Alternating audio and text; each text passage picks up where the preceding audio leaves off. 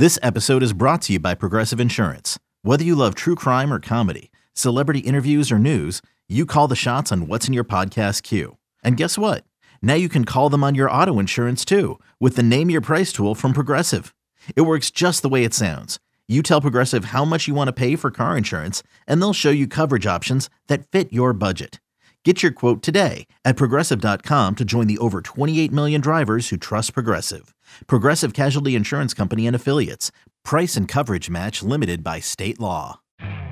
You could spend the weekend doing the same old whatever, or you could conquer the weekend in the all-new Hyundai Santa Fe. Visit HyundaiUSA.com for more details. Hyundai, there's joy in every journey. This is the Daily Tip presented by BetMGM. Now, here's Chelsea Messenger and Michael Jenkins. Let's talk about the big rivalry game that will kick off tonight at 7:30. So if you get tired of watching the NFL or maybe the games aren't going as you know, Seattle San Francisco ends up being a blowout, you've got your options. Number 12 Ole Miss at Mississippi State in the Egg Bowl Ole Miss minus 400 on the money line, minus 10 on the spread, a total of 54 and a hook. You and I were talking during the break. I said, How in the world can Mississippi State keep this within 10? You tell me they can. Let's hear it. All right, Bill. Well, as you know, the last week of the regular season, there's always a lot of talk about these teams that have five wins, right? And who's motivated to win that sixth game, make a bowl, continue their season, try and build towards the offseason. Well, obviously, Mississippi State, I, I, mean, it's been a crazy year with them. Everything that happened with Coach Leach and then Zach Arnett, who filled in for him, he got fired as well. So now they have an interim coach going up against their biggest rival, and they have a chance to get to a bowl game a- after all that. All those seniors and all those returning players and they have a chance to beat their biggest rival, the number one, tw- number 12 team in the country. So I think Mississippi State hangs around. I think they keep this game close against Ole Miss, who I feel like has kind of been overrated all season. You know, they do have nine wins. Their only two losses are to Georgia and Alabama. So absolutely nothing to complain about there. But I, these games, you know, especially when they're in Starkville, it, it always seems like they, they, tend to be pretty close. And, um, you know, it, that's a tough place to play at night. So we're getting the hook here with the key number 10 and a half with Mississippi State. I'd even sprinkle a little money line tonight, Bill, because you know what? We might not have any upsets in the NFL. So maybe we get our upset tonight in college with the Bulldogs at home. All right, so we'll look at that to 10 and a half. And again, uh, that spread's gone up because I believe it opened nine and a half or 10 in a lot of places. So now up to 10 and a half, Ole Miss over Mississippi State. All right, let's move to Friday's games. This is one we talked about a lot on yesterday's show. Obviously, regular host Michael Jenkins, a Texas grad, big Texas fan. Texas Tech at number seven, Texas, who still is holding out hope to make the college football playoff. This line is now up to 14, and it opened up at 12 and a half, and it's already gone to 14 here. You've also got Texas on the money line, minus 650, total of 52 and a half. That's actually down a point from 53 and a half. Do you like Texas in this spot, or is Jinx right? The officials are somehow going to find a way to keep Texas Tech in this thing. It would probably be Texas Tech plus the points if I had to play the game. This was at 12 and a half at one point. We saw some money come in on the Red Raiders, and now it's coming back towards Texas. But now that we're getting the two full touchdowns, Bill, it's got to be Texas Tech. In games like this, where all the pressure is on Texas, and they haven't been in this spot in a long time, right? They still certainly are in the discussion to make the college football playoff. They've already clinched a berth to the Big 12. Ewers still doesn't look fully healthy to me. Watching him last week against Iowa State. Um, he's effective, but he's not his 100% self. And Texas, you know, they've they've been playing some teams tough here as of late. They won an OT against Kansas State. Iowa State game was close. TCU game was close. Houston, who they played about a month ago, that game was close. So Texas Tech was predicted to finish like third or fourth in the Big 12 at the beginning of the year. This was a team that almost beat Oregon at the beginning of the season. And, uh, you know, this is a rivalry game. They beat them in Lubbock last year, so they're not intimidated by him at all. Think Texas wins the game, but I would lean towards the Red Raiders plus the points. All right, let's move on here. Oregon State at Oregon, number 16 at number six. Huge game here as far as the implications go for the college football playoff. Oregon cannot afford to drop this game if they have any shot at making the college football playoff. You see the numbers there on the screen for those of you that are watching us on Twitch. 13 and a half, the Ducks favored, minus 550 on the money line. The total set at a relatively high 62 and a half. The Beavers are plus 400 on the money line. Do we get an upset or does Oregon roll into the Pac 12 championship game? I think Oregon's going to win the game. I would lean towards the Beavers on the spread, but the the play that I like the most is the over in the game. This was at 61. It's the 62 and a half now.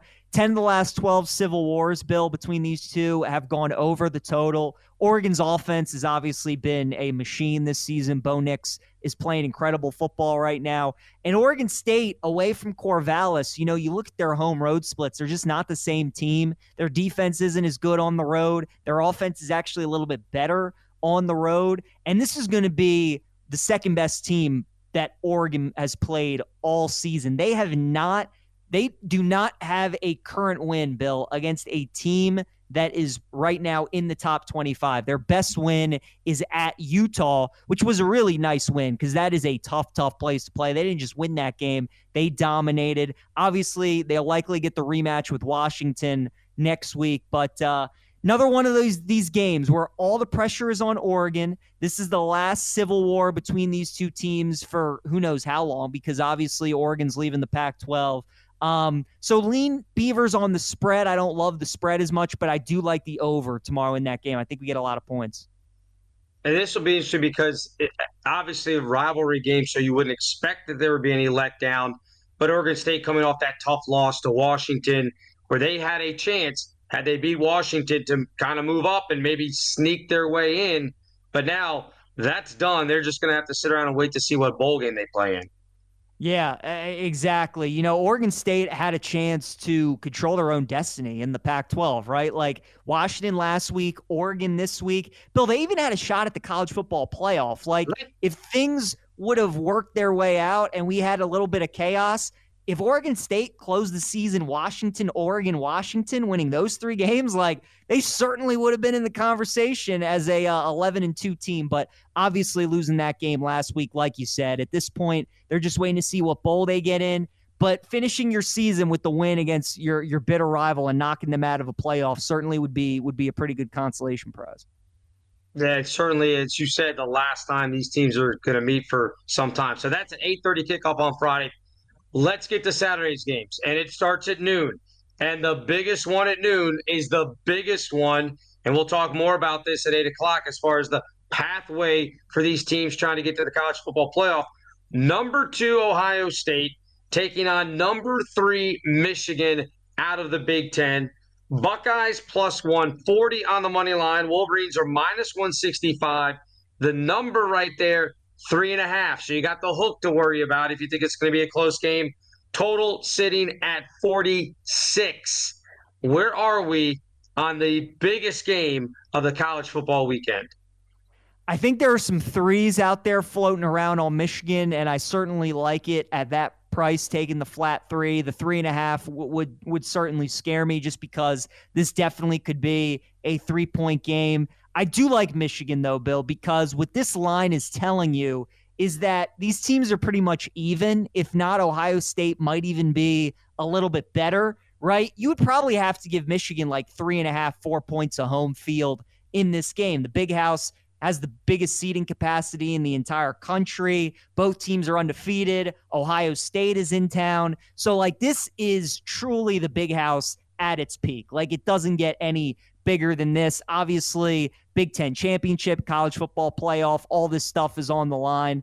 I- am going back and forth on the game because Ohio State, their defense is elite. It is really, really good. The reason I can't pick them to cover or even pick them to win the game is simply because of Kyle McCord. I just I can't trust him on the road in a game like this. I really don't trust JJ McCarthy either, Michigan's quarterback, but what I do trust is those running backs in Michigan and that offensive line. It's going to be a tremendous battle in the trenches watching Michigan's O line against that Ohio State D line. Michigan maybe could struggle with Marvin Harrison a little bit. Maryland certainly made their secondary look suspect at times, but uh, going to roll with Michigan in this game. I think they get it done at home. I think it's going to be a great game, but I like the Wolverines.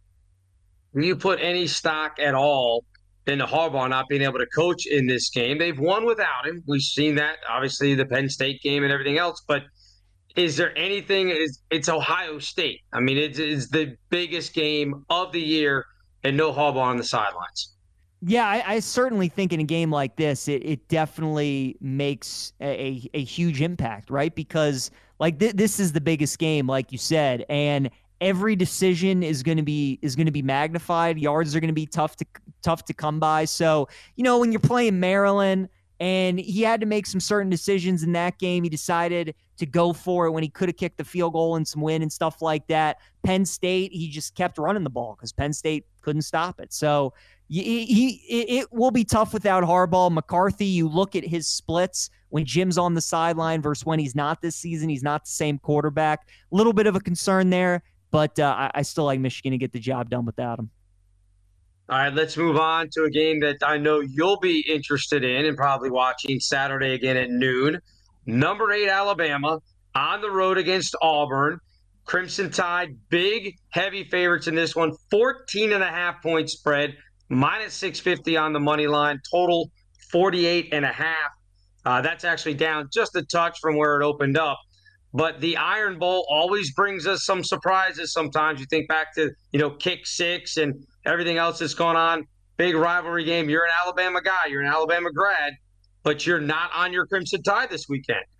I'm not Bill, and it's all about because of where the game is. If this game was in Tuscaloosa and Bryant Denny, I think Bama wins by four touchdowns. I think they blow them out. But because this game is at Jordan Hare, it's a completely different story. I think the stat speaks volume to what an impact Jordan Hare has on this rivalry and what a tough place it's been for Saban teams in the past.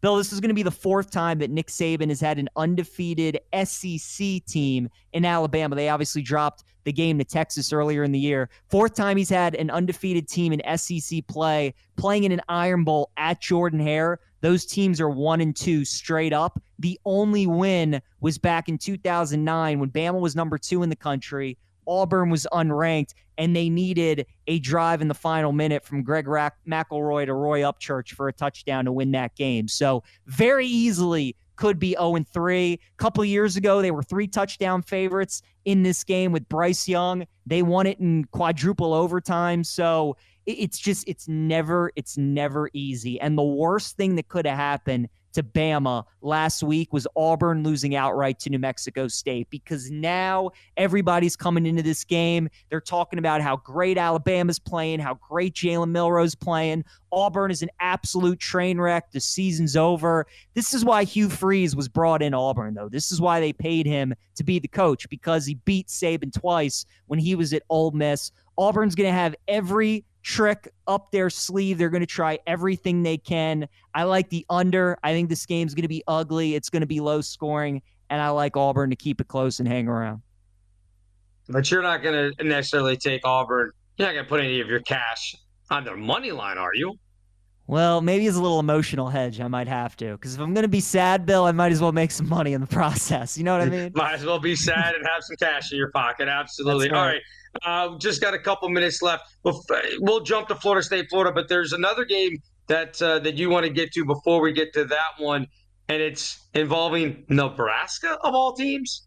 Yeah, this is uh, another game on Friday, Nebraska and Iowa. And when people are talk about this game, they talk about the total, but I actually like Nebraska in the game. Another one of those five-win teams looking to make a bowl. They're ma- motivated to do so. Matt Rhule's in his first year as head coach, so they want to win, want to build that program, get it going in the right direction. Iowa's nothing to play for, Bill. They've already locked up the Big Ten West. They're playing in the Big Ten championship next week. So it's one of these cases. I'm getting a highly motivated team versus an Iowa team with really nothing to play for. So uh, I like Nebraska tomorrow. I think they uh, win that game. Wouldn't take the spread because the total is so low. I could certainly see them winning by one or two points. I wouldn't lay the two and a half, but I do like them on the money line to win the game.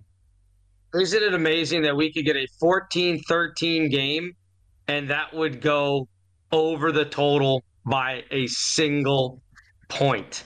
26. And people are still betting the under in this game. They are. I, Iowa's offense. It's it's it's impressive how bad they are. Like it truly is. What's even more impressive, Bill, is that the totals have been low all year. They're nine and two to the under, but they're also nine and two straight up this season. Like we joke about them, but Kirk Ferentz is a heck of a coach, man. He just he gets results and they win games. They just have to win them 17-10, 9 to 6, right. 10 to 7, whatever it is. So there you go. For more, listen to the Daily Tip presented by BetMGM. Weekday mornings from 6 to 9 Eastern on the BetQL network, the Audacy app, or wherever you get your podcasts.